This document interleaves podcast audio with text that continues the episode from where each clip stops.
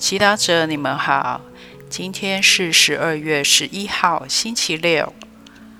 我们要聆听的圣言是《德训篇》第四十八章一到十一节，主题是纪念厄里亚。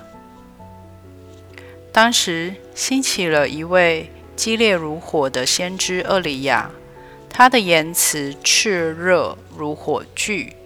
他使民人民遭遇饥荒，因他嫉恶如仇，使人民的数目大减，因为他们不肯持守上主的诫命。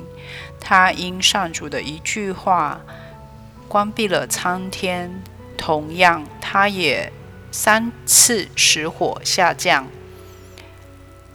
啊，厄里亚，因你的奇迹，你是多么荣耀！谁能自夸与你相似？你乘着火马车，被火旋风卷去；你受命随时被妥，为在上主发怒以前平息上主的易怒，为使父亲的心转向儿日儿子，为使雅各伯的各支派恢复旧观。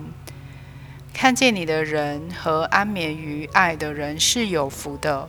因为我们也要生活，但死后我们的名声却不是那样。是经小帮手，厄里亚可说是以色列最伟大的先知。今天整段的经文都在赞扬厄里亚先知，也让我们看出以色列人民是如何纪念他。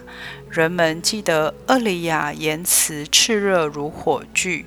也记得他的激情是为了上主。人民记得厄里亚嫉恶如仇，预言旱灾和饥荒将成为人民不肯持守上主诫命的后果。人们记得他行的奇迹：三次使火从天降下，把浸泡在水中的祭品燃烧。为证明天主而不是巴尔才是真正的天主。之后还把巴尔邪神的先知全数杀尽。人们也记得他潇洒的离别，趁着火马车被火旋风卷去。然而，尽管厄里亚整个呈现就是轰轰烈烈，人们却忘不了他另一个面相——他的慈爱。你受命随时备妥，为在上主发怒以前平息上主的易怒，为使父亲的心转向儿子，为使雅各伯的各支派恢复旧观。可见，人们在厄里亚身上同样看到严父及慈母的爱。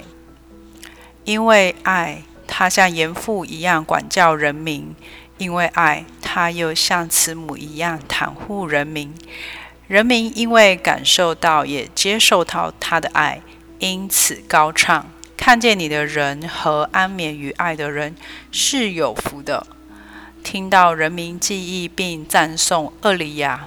也许我们会心动，也开始思考：我要如何被人们，特别是身边的人纪念呢？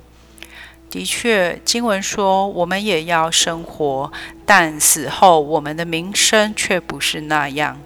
让我们今天就好好思考：我们每天把时间和精力投资在什么事上？而这些事是否真的在我们死后值得被身边的人纪念？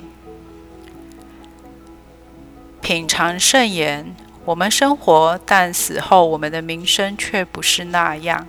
默想你要如何被纪念？